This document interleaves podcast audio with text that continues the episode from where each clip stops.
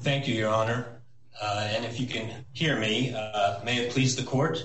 Uh, I'm August Flentje with the Justice Department, and I'm here on behalf of the United States. I'm going to try and reserve five minutes for rebuttal. Okay, you can see the clock? I see a clock counting down. The federal rules that were published last year represent 23 years of experience with the Flores Agreement. The rules implement the overarching goal of that agreement. They establish binding regulatory standards that treat all minors with dignity, respect, and special concern for their special vulnerability. Those rules and the many dramatic changes in the law and circumstances since 1997 call for permitting the rules to replace the Flores Agreement as the governing law in this area.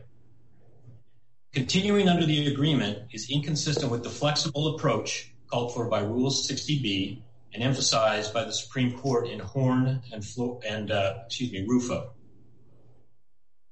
And the court in those cases were faced with decrees that were far less long-running and far less far-reaching than the one here. A flexible approach under Rule 60B is particularly warranted where the agreement itself was designed to be temporary.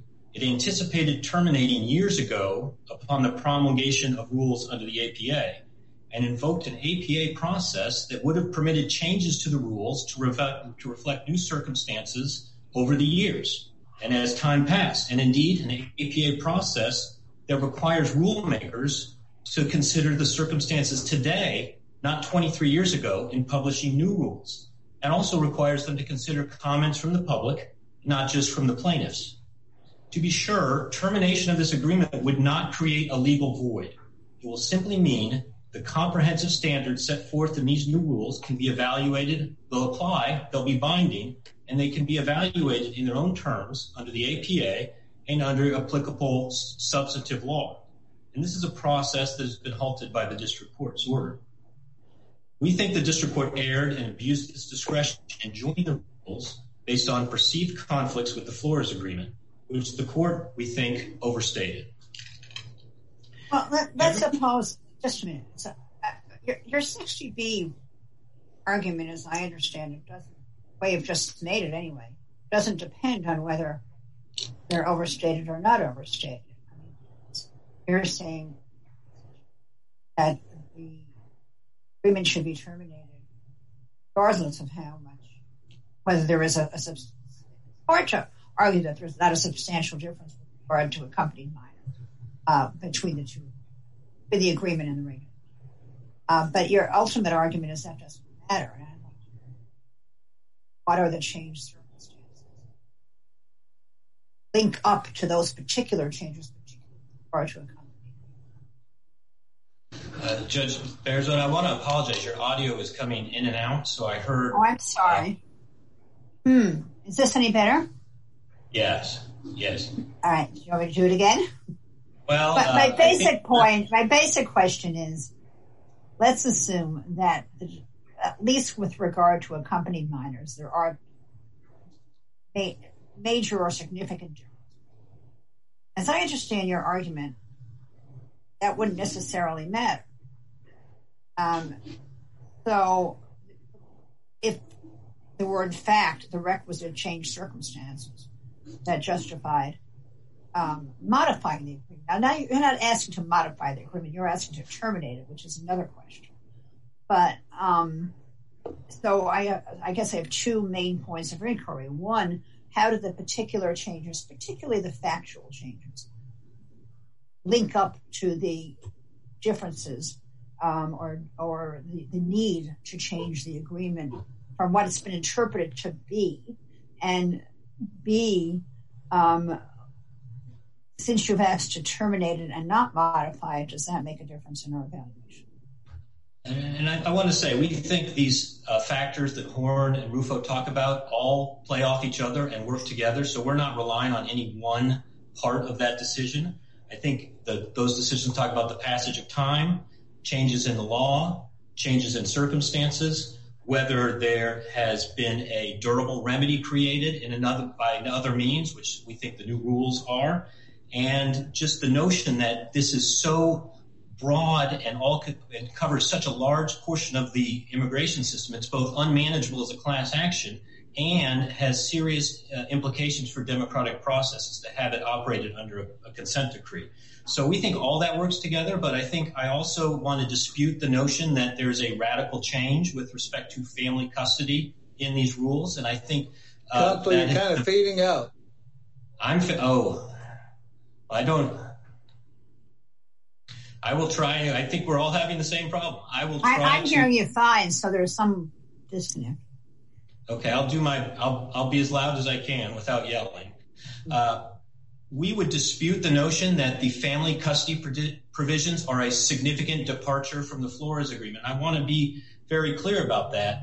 The the judge relied almost exclusively on those those that issue with respect to family custody. But this court in 2016 said quite clearly that, quote, the parties gave inadequate attention to the problems of accompanying minors. I I think the language was a little less clear than that. And the side to which the ultimate conclusion was that the the agreement applies. Now, I I mean, one of the problems with this case is that you don't think the agreement applies.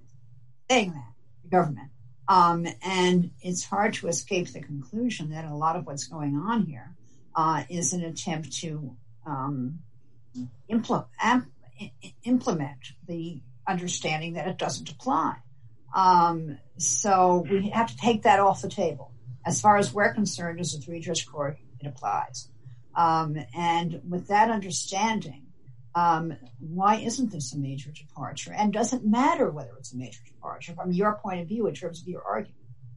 Well, saying that the agreement applies to accompany minors, which I agree is binding precedent in this court, does not answer the question of whether the rules square with the Flores agreement provisions. And I think what we're what I'm trying to say is in the in this court's ruling that said it applies, this court also was very clear to say that the Flores agreement didn't answer key questions about how to handle accompanied minors. So there was a regulatory void that this court acknowledged and the provisions that that the lower court had concerns about were filling that void. And they did not directly contradict anything in the agreement. Uh, well, but uh, uh, address this. I think part of part of the district court's problem with these proposed rules, I think, especially as pertain to accompanied minors, is that I think she called it aspirational or precatory and not really, you know, regulatory commands.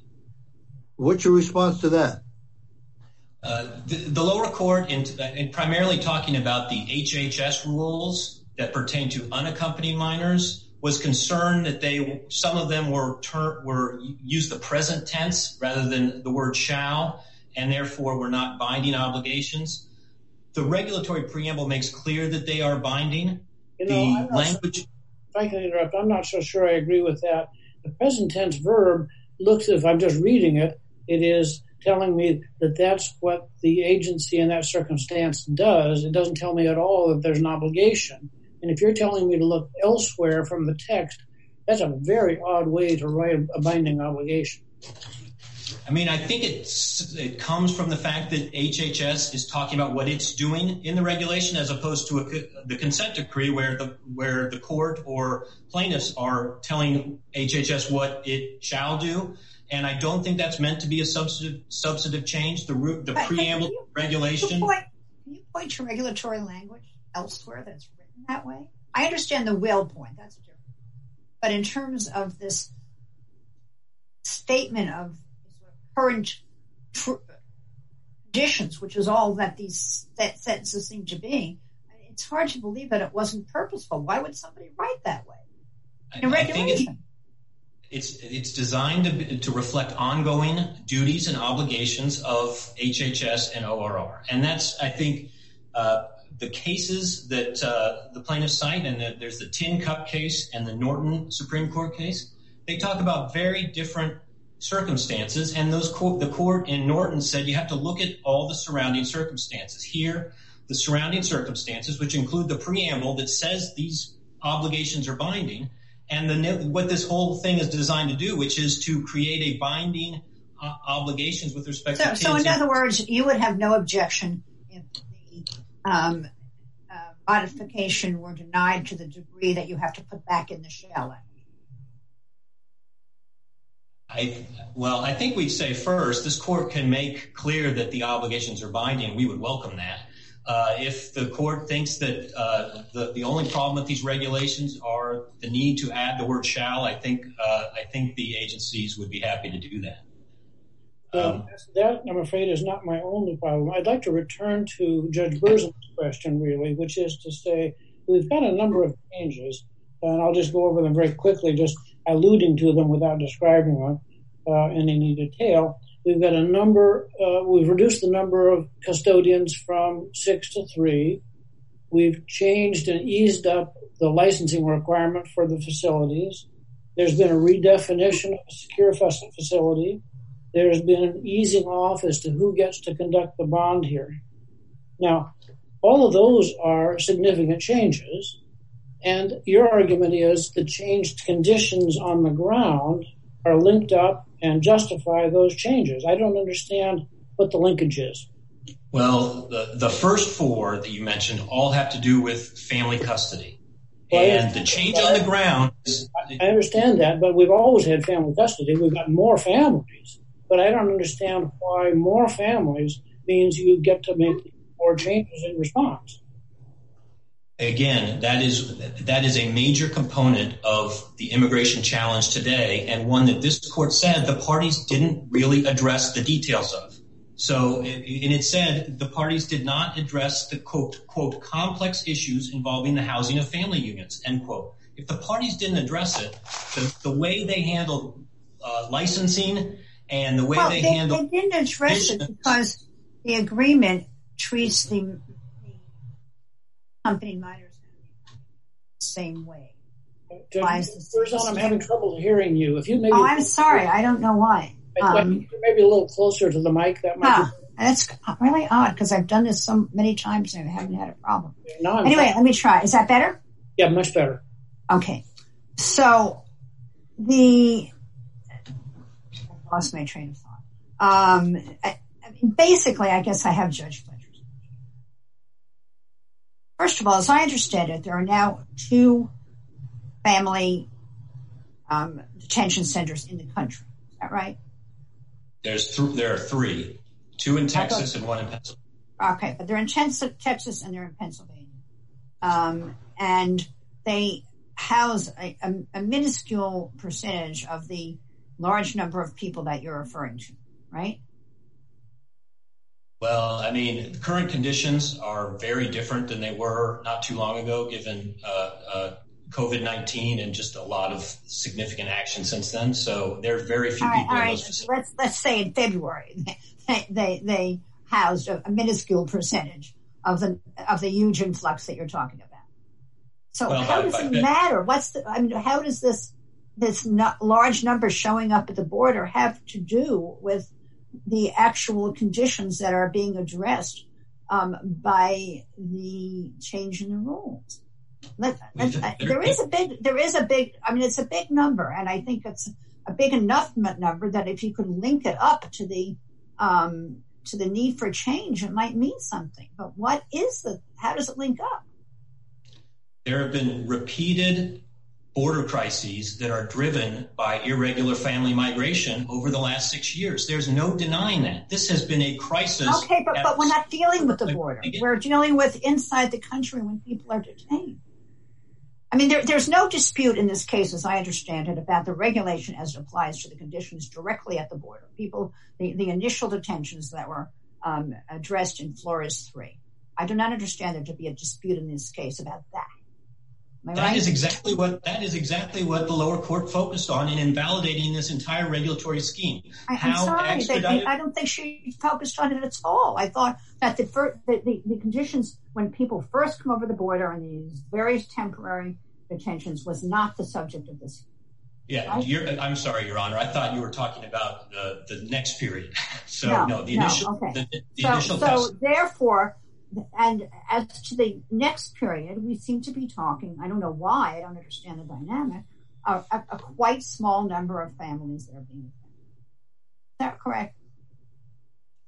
No, I think the number... under a thousand people, as I understand. Currently, or again, at, at February. Let's take February, okay? Uh, in terms of the, the, the three detention centers, one had 80 or 90 people, one had 600 people, and I don't know about the third. Small. I mean, that's that sounds right. I don't know the precise February right, numbers. So, what does the huge influx at the border have to do with this? Again, again, there have been these crises at the border over the last six years. There have been multiple crises, and there are no rules for family custody. The Flores Agreement, as this court said, it covers accompanying minors, but it said the rules just aren't well developed. So we need rules. We need some clear rules, and that's what this. But it actually said, as I understand it, is the rules are well developed, but maybe they don't. They, maybe if somebody had thought about it, they wouldn't have applied the same rules to the, the family accompanied children as to the unaccompanied children. But let's, let's talk about the word rules. Well, let's talk about one in particular, Rule 14, which is what Judge Gee focused on. That's the release and reunification rule. It says DHS, if they're not a flight risk, shall uh, Uh, release and reunify with a, series of custodians in an order of preference. The first two custodians are the parent and the legal guardian, but the child is with the parent and the legal guardian or the legal they're guardian. Not released. But they're not released. The it's, a, it's sections about release. It's about release and reunification, and it simply does not answer the question what you do when the child is with the parent, can safely stay with the parent in a licensed family residential center, which did not exist in 1997, which complies with all of the requirements of the uh, Exhibit 1 to the Flores Agreement, which are the core provisions designed to create custody environment that is suitable to child welfare, which all apply under these rules to the family residential centers, and it did not address the issues of what happens if you separate the inquiries for the child and the accompanying parent. This court last year said, well, there's a lower parole standard for the child, a higher parole standard for the parent, and if a parent is, and if both of them get that parole inquiry, it could often result in different answers on parole. The rule fixes that. The rule makes clear that during this brief period where credible fear is decided, and again, I want to stress this is a short period Judge Gee uh, wants it to be under 20 days, and the agencies have worked to make it as fast as possible under the circumstances. It's a short period when the district court allowed family residential centers to be used so the family could stay together and this credible fear processing could be looked at together, and there would be no law that would require uh, different standards for the different members of that family. That is a reasonable way. But then, as I understand it, if they're it's a credible fear determination, um, there are different standards. Excuse me? And there are different standards, as I understand it, because the the children can be released under the humanitarian provision, uh, and the parents can't. After credible fear, uh, the, credible family, fear. The, the family can really be released under the same standard, uh, humanitarian provision, likely won't not a flight risk or danger under the revised parole standard, which this rule creates. So it creates a parole standard that allows release under this section, excuse me, the paragraph 14 standard for if they establish credible fear. But for the brief period before. I was confused about that. I thought that was only for the children. I mean, I think the the regulation is for the children, but again, it allows the the and again, I I need to look again at exactly what the regular the the post credible fear uh, parole standard is for adults, but I think I think the the idea was to line those up at both before credible fear when there was a dispute last year over whether they should be lined up and and after credible fear when I don't think there's ever been a dispute about them lining up. And so to facilitate uh, the family being uh, processed under that credible fear process as a unit with without issues of family separation, without issues of are they going to have to waive one consent decree or another consent decree? And the notion that the, the Flores Agreement addresses this and solves this problem. And let me add to that. The notion that a core purpose of the Flores Agreement was to require a child's release when the, the child could be with the parent in custody in a safe environment for a short period of time is just not a fair assessment of what the parties were doing back in 1997. Where does this short period of time again, the credible fear processing is designed to be fast. And if you look at the But this isn't only about credible fear processing. It's also about ordinary removal procedures. Well, during removal proceedings, again, I don't think there's a dispute for plaintiffs that the standards are satisfactory. And Mr. Hoagland might talk about that as part of the argument. But the real focus of Judge Gee was before the credible fear determination is made. In that period where last year this court said you had different parole standards for the parents and the child. And uh, as far as the time for credible fear, and uh, we've been having uh, fact-finding on that recently, but in the thing that's in the record at ER 198 to 199 is the monitor's August 2019 report. That report says 75% of class members were out of ICE custody within 17 days. 90% were out of ICE custody within 23 days. And so it's designed to be, it's expedited removal. Uh, the point is to do it promptly. And uh, uh, that is kind of the way it's designed to be. And I think the rules took those challenges and came up with a pretty solid solution. And one. We're running over time, but we'll make sure you get a chance to respond. I've got a question about the relation between the significant influx of families at the border and the argument you're making here. The argument you're making here is dependent upon large numbers of families actually within the country. But of course, most of these families are being uh, not allowed, they're being held at the border. Uh, we've got two of them. One of them says, well, you wait for your hearing uh, while you stay in Mexico.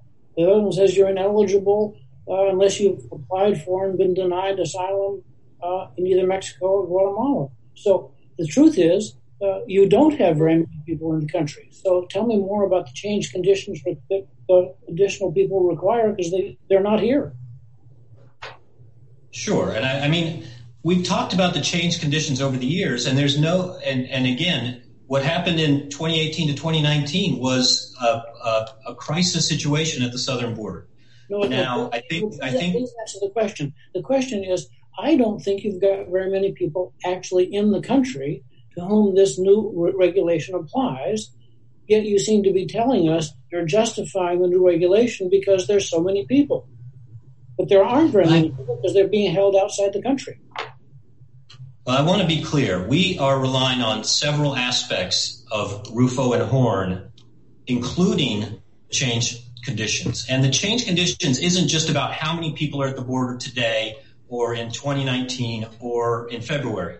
It's about the fact that without a a durable system to address the situation, which the Flores Agreement doesn't include, there are repeated migration crises and they will happen again.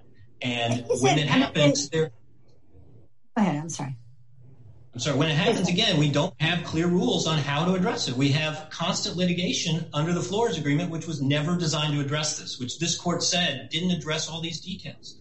It would be much better to have these rules... But it does address the details. You just don't like the way it comes out. In other words, it addresses the details. It says the order in which people have to be... Children have to be released. They do have to be released. They do have to have bond hearings. Um, it says Um, that the... Um, just applies the same set of... Uh, when it says that they have to be have to be in state licensed um, facilities. And it happens, as I understand it, the two states where there are these facilities do have state license for the facilities. So they are there are orange and state licensed facilities, but it's but in Texas and Pennsylvania, they could be licensed. So uh, it it see it isn't that there aren't rules. It's that you don't think they're appropriate rules. You know, this court addressed this issue in 2016 and said the settlement does not address the complex issues involving housing of family units. That includes licensing. That includes egress. That includes things that this rule tried to answer. And I think it answered them in good ways. It said on licensing, the rule fully defers to state licensing. If a state is going to regulate, we will comply with those state standards. And the two states with facilities do regulate, and it all works together well. The only issue there is if a state declines to regulate. And as this court held last year in U.S. v. California, a state can't use its regulatory authority to prohibit immigration detention. So I think that rule addresses the state licensing in a very reasonable way, and it incorporates the agreement in light of the fact that the parties didn't really contend. And when we were here in 2016, we said, well, it's clear this agreement didn't cover unaccompanied minors because there was no provision for licensing for families. And this court said it does cover unaccompanied minors, but you're right. They really didn't, they didn't really contend with how the custody is going to work. And now it's been flipped on us again to say, oh, you can't even do that licensing. You agreed to it long ago. And it's just those two considerations just can't go together. I think we have your argument in hand. Let's hear from the other side. And you'd ask if you're over five, but we'll give you a chance to respond. We'll make sure that you don't get cut off. Thank you, Your Honor. Uh, Ms. May it please the court, uh, this is Carlos Holguín with the Center for Human Rights and Constitutional Law uh, on behalf of plaintiffs. Um, I think there were a number of issues I'd like to clarify in um, my opponent's argument. I mean, the first really is that the unstated rationale for defendants' desired changes is that indefinite detention of accompanied children will deter others from seeking to enter the United States without authorization. That really is what it boils down to. I have a question there. Yes. Is, uh, the assertion was made that this is all about the period before um, credible fear um, determination. Is that right? No, it is not, Your Honor. First of all, not everyone passes uh, the credible fear uh, determination. And so then the question becomes, how long are they going to be detained while they seek to have that reviewed by an immigration judge or even a court of appeals? So the assumption of my opponent's argument seems to be that uh, everyone's going to be released once they establish credible fear. Uh, the question becomes not only how long does it take for them to get through that process, but what happens when they fail to persuade uh, the frontline uh, immigration officer that they have a credible fear of return? But even if they do, does that get the parents released? Well, this court has held that there is no obligation for government to release parents under the Flores settlement. That's settled law. But what parents and families should have the right to do is to elect to have their children housed in properly licensed facilities, if they so wish, for however long their children are going to be detained. And if they have relatives and other individuals in the United States who are available to receive their children, that they can make that decision to have their children released while the children go forward. Oh, so are you saying that new regulation allows them to have their children released even if they're not released at that point once there's a credible fear? I mean, it seemed to me to be kind of vague. I said, well, maybe, but it's completely unreviewable. Up to. Well, uh, Your Honor, the big change in the regulation is that uh, what's happening, what would happen under the regulation is that the government would have discretion to decide to detain the children Uh, regardless of the parents' wishes for howsoever long it may take them to complete their asylum or uh, removal proceedings. Uh, in other words, it would be up to the discretion of the government to release or not, whereas under the settlement, there's a clear obligation that they do so um, as long as the child is not a flight risk, is not dangerous, and there is a suitable custodian. I have a slightly different question. Are the parents getting released? Uh, that would be... Closer to the microphone. I'm having trouble hearing you again. Oh, I'm I'm really sorry. Okay, I keep trying to... All right. Are the parents being released at that point? That is, again, up to the government to do. The parole regulations are not, uh, do not impose any kind of mandatory obligation to release anyone. It's completely up to the discretion of the government. Uh, but I thought the regulations say with regard to adults that they aren't to be released even while they're in the credible fear um, proceedings as long as, except for medical reasons or something else. I forget what... That is the general approach of the regulations, Your Honor. So yes, the presumption is in favor of detaining the parents, whereas the Flores settlement requires a presumption in favor of release of the children. This is what's called a binary choice. No one's happy with it. But if uh, the government insists on detaining uh, uh, individuals or families in order to deter others from coming forward, Uh, the limits of the law are what we have to live within. Okay. So um, basically what's at stake here really is a is a subset. Uh, if the parents wish the children to stay with them in detention and the parents are detained, there's nothing in the Flores agreement that says that the children have to be released. So what's at issue here is the situation in which the parents are willing to have the children to be out of custody in one of the circumstances described uh, in the Flores Agreement. I mean, that's the basic uh, uh, difference. Is that my understanding properly? That's the basic difference with respect to release of accompanied minors, yes. Of course, there are a number of other differences with the regulations that Your Honor cited earlier, which we also believe are very important. But yes, with respect to the release of accompanied minors, that is the major difference. No, you just said, well, and there are other important ones that I listed. Tell me, review those for me, because those seem to me having to do with the release, that is to say bond hearing and so on. So say more. Well, the first is that the type of facility in which children are to be kept, uh, the Flores Settlement requires that they be licensed by the state in which the facility is located as suitable for dependent children. Now, that's after they're released, correct? No, this is this is while while they remain in in immigration-related custody. But but with parents or with or not with the parents? The the the uh, the settlement does not distinguish between accompanied and unaccompanied minors. It simply says all children, all class members are entitled to be placed in a properly licensed facility for howsoever long as the government keeps them in immigration-related custody. So even if they're with the parents, of course, they must be in a licensed facility, yes? Unless the parents decide to decide to waive that right, of course.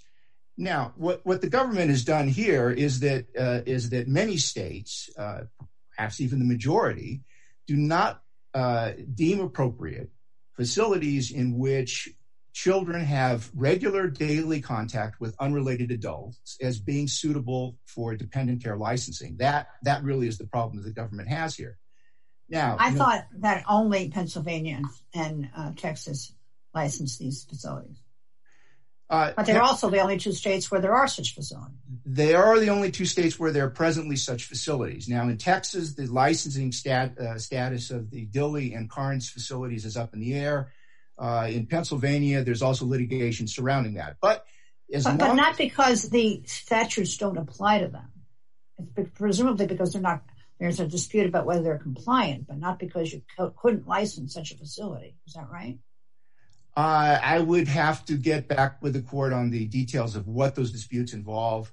Um, I will say that most states will not license facilities in which children have regular uh, uh, contact with unrelated adults. But we can follow up with that with a post-article. But there isn't such a facility. Has there ever been such a facility in a state that doesn't license them? Has the federal government ever had such a facility? Uh, well, yes, Your Honor. Uh, Texas initially would not license Dilley or Karnes. And uh, the government went ahead and put their facilities there. There's been some efforts to get Texas to go along with the government's plan since then.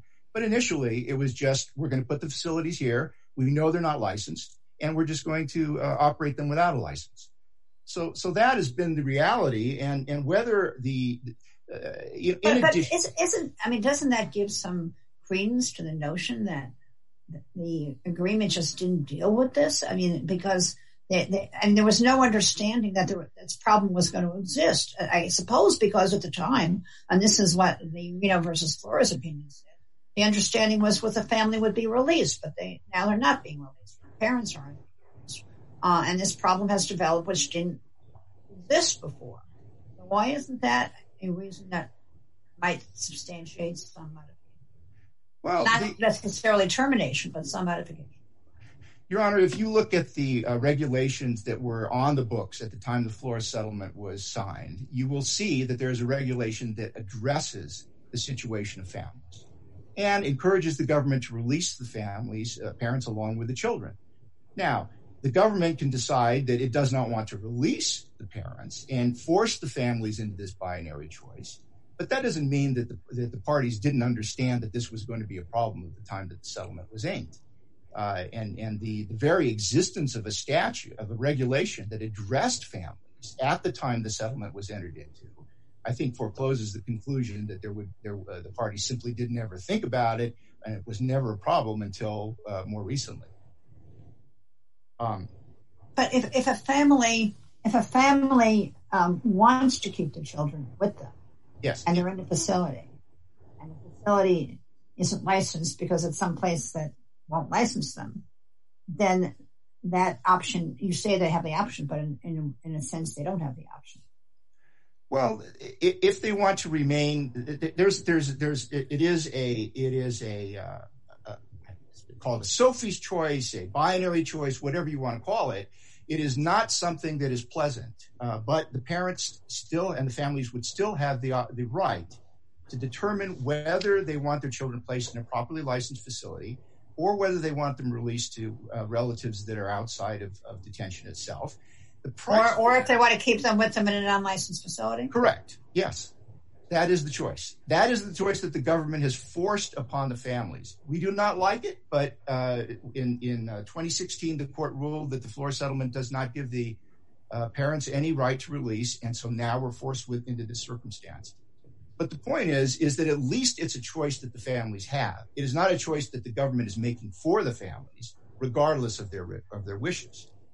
It's the best we can do under a bad circumstance. But the remainder of the conflicts between the regulations and the Flores settlement are many. It's not only this one. There is the uh, aspirational uh, statements that uh, Judge Hashim referred to earlier. We don't think that there's any reason the government has never given a coherent explanation as to why those changes, why they removed shall and substituted in present tense or even will for what the settlement says. And and and there then there's the removal of of the uh, independent review of children's uh, dangerousness and flight risk as grounds for continuing. But the court in some degree, um, was not focusing on what the different and precise way in which the implementation was not consistent with the prior agreement uh, or prior consent decree in one case. And I guess it was a an adjudicated injunction and the other. Um, instead, they were concerned with whether there had been sufficiently changed circumstances that the government should have be able to go forward without the burden of the earlier decree. Um, so for purposes of whether the thing self-terminated, you know, which I think is a very weak argument on the government's uh, um, side, Um, yes, these differences obviously matter. But for purposes of evaluating the notion that there should be a modification um, because of changed circumstances, I don't know that these distinctions matter that much. Well, I think that, again, Your Honor, the question then becomes how do the changes, the departures in the regulations from the settlement address the changed circumstances? Yes, that I think is a fair question. And as members of the court have already pointed out, more than one, uh, the only way that they make sense is if the government can justify those changes as a means of deterring other immigrants from coming to the United States without authorization. And as we've pointed out in our briefing, that is an uh, unconstitutional use of civil detention. Deterrence is something that uh, should be confined to the criminal law. Now, the other part of this, of course, is that, uh, so the question really has to be is how does keeping children, removing the children from, uh, uh, stripping them of their right to proper placement and to release, prompt release, how does that deter anyone from coming to the United States? We've submitted evidence and studies showing that that really does not work at all. And so the question then becomes, what is the linkage between these changes and departures from the from the uh, from the settlement and how do they address the problem that the government, in its uh, in many ways, has created for itself because it refuses to release parents? Um, do you want to address the remedy question at all? I mean, there's, um, or the severability issue or whatever one wishes to call it. Um, I gather that there are parts of these regulations that do mirror the agreement um, and with which you don't take issue. And why, on the other hand, the government came in and wants to terminate the entire agreement. Um, so what, is there some middle ground here? We sent you off to mediate and you got nowhere, but um, is there a middle ground in terms of something like sending it back to modify the agreement or terminate parts of it, but not other parts or something like that? Well, in terms of the agreement itself, the termination clause, after all, this is a contract and the termination clause is quite clear that either it is an all or nothing uh, uh, circumstance. What paragraph uh, 40 as modified by the stipulation says is, quote, all terms of this agreement shall terminate 45 days following defendant's publication of final regulations implementing this agreement. So there is no uh, indication from the text of the agreement itself that piecemeal interpretation uh termination was at all something the parties had agreed upon. Well, uh, but do you think under the uh, equitable consideration under Rule 60,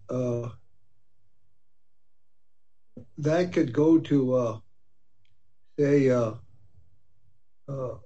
modifying the termination clause? If if the government... Because it'd be equitable to do so with with respect to some but not all all of the provision uh, of the agreement? Plaintiffs would concede that under Rule 60, if the defendants are able to make the showing required of under Rule 60, that the court has broad uh, uh, discretionary authority to modify the agreement to suit current circumstances. Um, but that is not... The reason I asked that question, you know which is similar to Judge Berzon's question, Uh, I think most of your complaints,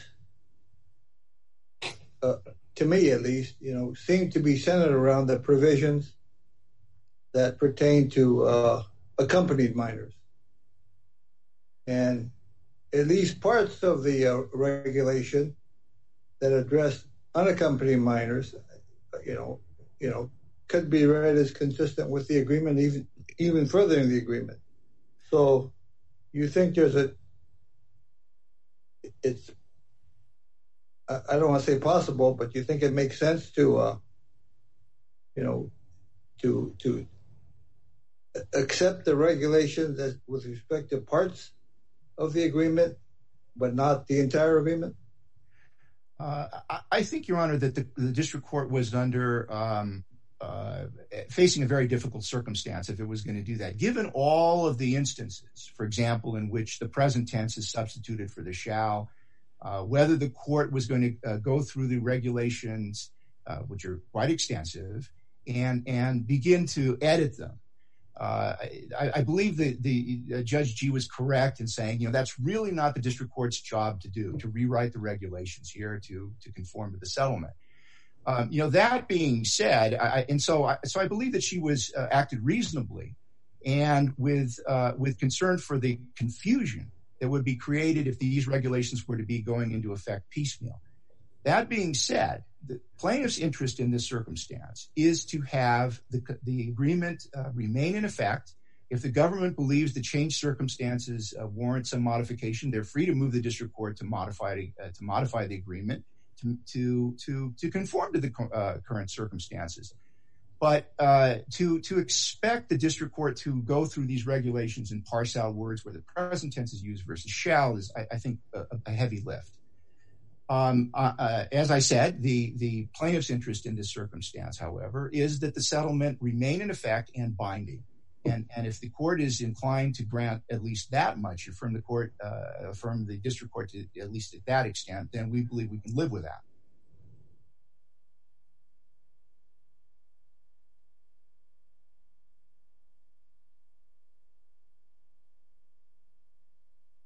Yes? Any further questions from the bench? Um, uh, well, one question about the bond hearings. Why isn't that a pretty good example of something where there are changed circumstances, which is that the authority for um, these, at least the unaccompanied children, and maybe that's the problem, is that, again, you're not distinguishing between them, has been transferred to HHS and what the regulations want you to do with regard to, I guess, just the unaccompanied children, is to have what's portrayed as a full due process hearing, but with hearing examiners from HHS rather than from DOJ. Why is that a s a something other than a ministerial change to adjust to the changes in the um, authority over these children? Uh, when when when this all began, DOJ was the sole responsible entity. So in that sense, the immigration judges were no more independent than um, hearing examiners, hearing um, administrative law judges at HHS are. So why isn't that a suitable adjustment? Um, Well, Your Honor, that particular issue was hashed out extensively um, uh, in an opinion by Judge Reinhardt. I was on the panel. Uh, right. Yes, I know what he said. And so the distinctions. But that wasn't the question because the alternative at that point was not a formal due process hearing run by an independent ALJ and HHS. The alternative was Uh, some informal, um, uh, extremely um, inadequate procedure. So this seems to be trying, uh, maybe it doesn't do it sufficiently, but it seems to be trying to simply move the same thing to a different agency. Maybe it's not sufficiently the same thing, but it's not what was at stake in Flores. Do it in general. And somewhat it bothers me that you're not all that familiar with the other cases. I was there and I know what happened and that was not Uh, good. Yes, you were, Your Honor. Uh, I think the points are a couple. One is that um, they've changed it from, the regulation changes it from an opt-out to an opt-in procedure. That's one which is significant when you're talking about uh, children who don't speak English for the most part, don't understand the U.S. legal system. So it's a significant change. The second part... The government says that there were a total of like 80 such hearings last year. How was it, or at some year? What out of thousands?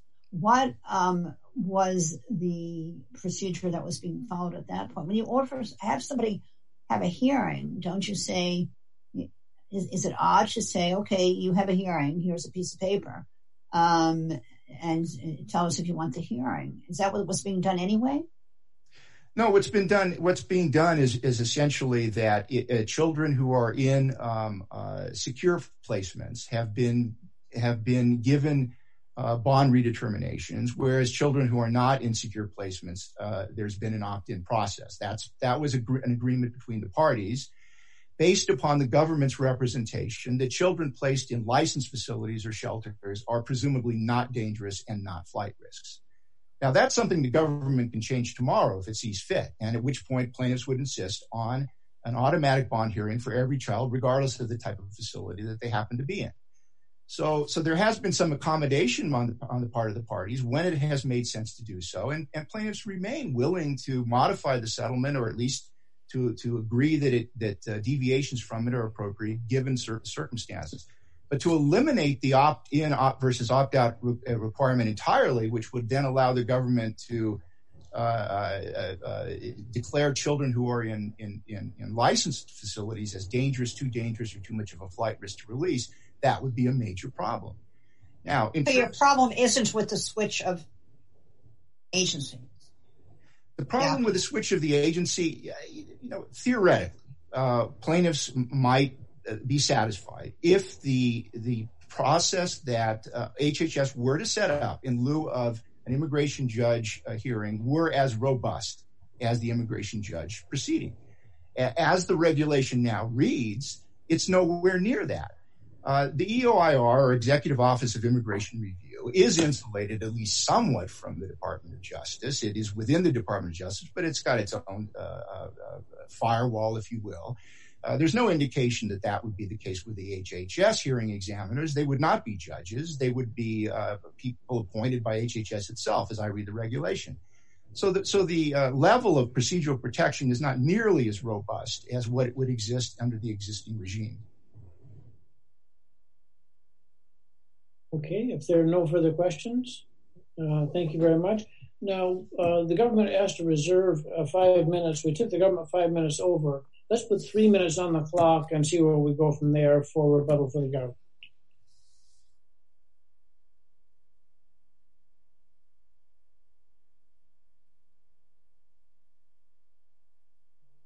I can't. I can't hear the government. Is the government beyond speaking?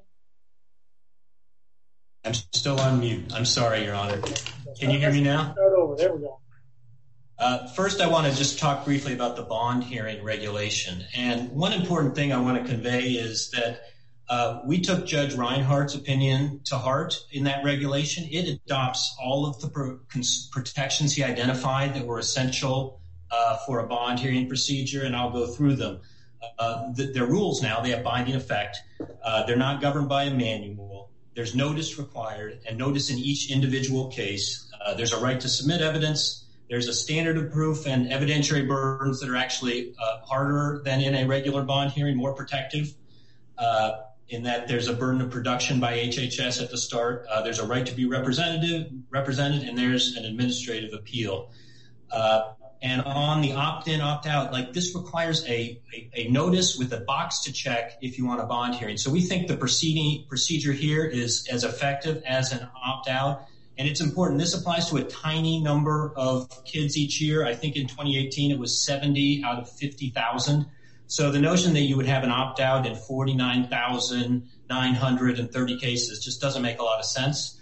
Uh, And with those 49,000, HHS does not think they're a flight risk, does not think they're a danger, and that's just like what happens in almost every case. So we think that bond hearing provision is really solid. It takes to heart this court's opinion, and remember, in 1997, the same agency did bond hearings and immigration enforcement. Congress put the kids into a protective agency rather than an enforcement agency, and having the bond here having the hearing procedure there also, we think, makes sense as consistent with Congress's design.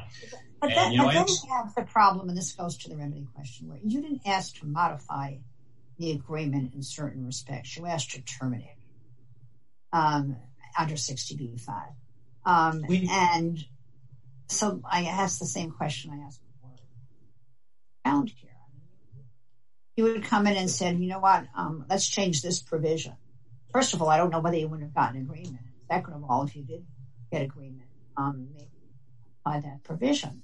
But um, because we now have changed circumstances, we have a whole different procedure in, uh, and so we should modify that. But that isn't how this is proceeded, is the problem. So what do we do? We did ask for partial termination, and I think a very reasonable thing, given the state of the regulation and the way it incorporates almost all the Flores Agreement, is the the piece on HHS and the piece on initial apprehension, which we haven't talked about, because as Judge Berzon, you said at the beginning, it's identical to the Flores Agreement. Uh, the rules should go in place there, and the agreement should terminate. And if you where did you ask for partial termination? Where and when? Uh, we it is in our August, I think, 29th or August 31st filing in district court, and we obviously asked for that on appeal in our briefs. Uh, I think the other side has said we haven't, and we asked for it at the hearing, too, and Judge Gee uh, uh, told the parties if there's something that the Flores Agreement doesn't address, she might allow the rules to go into place. But our point was, for rules that are identical to the Flores Agreement, they should be the governing rules, and the Flores Agreement should terminate for that aspect of the rules. And so then what would happen? So, just a minute. So then would you go back to Judge Gee, and she would say, section so-and-so, and so-and-so, and so-and-so of the regulation are um, A, and the paragraph such-and-such and such-and-such, uh, and superseded? Uh, and then what? Then you republish your regulations so somebody can look at them and understand what's in effect and what isn't in effect? Well, we I mean, we think it would be pretty straightforward, given the dividing line, for Judge Gee to terminate the agreement, except with respect to family custody, and let the regulations go into effect, except with respect to family custody, and then we can fight about family custody further. And again, uh Judge Gee didn't really consider that an option, and I don't think plaintiffs are really open to that kind of an option, but we think that that is a clear dividing line. It's very hard to justify continuing the agreement for initial custody and for the HHS rules. Uh, uh, I'm already over my rebuttal time, uh, so the only other, I just want to clarify one other thing. Opposing counsel suggested that in the credible fear process, the family could be detained pending review by the Court of Appeals. I want to be clear, that is not part of the expedited removal process. That process allows a quick, I think, seven-day review by an immigration judge, but it does not go to the BIA, and it does not go to the Court of Appeals on a petition for review, because it's an expedited review process, so you'll never have a situation. Excuse me, it does go to the Court. No. Uh, you get those cases all the time. Yeah, those are full removal proceedings, And yes, those no, they're not removal proceedings. They are reviews of the IJ's determination. But Your Honor, I. as to withholding. Withholding of removal, that's a different issue. Uh, and uh, again, I'm not part of the credible fear determination. Uh, no, well, Your Honor, I'm sorry, but the expedited reviews, excuse me, expedited removal statute makes clear that credible fear review does not go into the courts. And there's been litigation over whether that's constitutional. I think that's because I don't know what I'm doing. We get them as to withholding.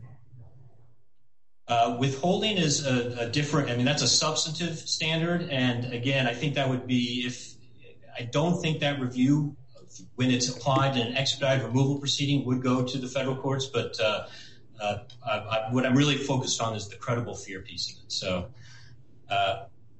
what I'm trying to stress is the credible fear process is designed to be quick. It is a border authority. It's not applied on the interior, and it's applied to people captured near the border or who appear at the border without uh, documentation to enter. So I again want to stress, uh, we think these rules uh, update and implement the Flores Settlement Agreement. They are durable governing law that can be applied here and considered on their own terms and should be allowed to go into effect in place of the agreement. Thank you, Your Honor. Thank both sides for their arguments. Flores versus Uh, Barr now submitted for decision. Thank both sides for their arguments.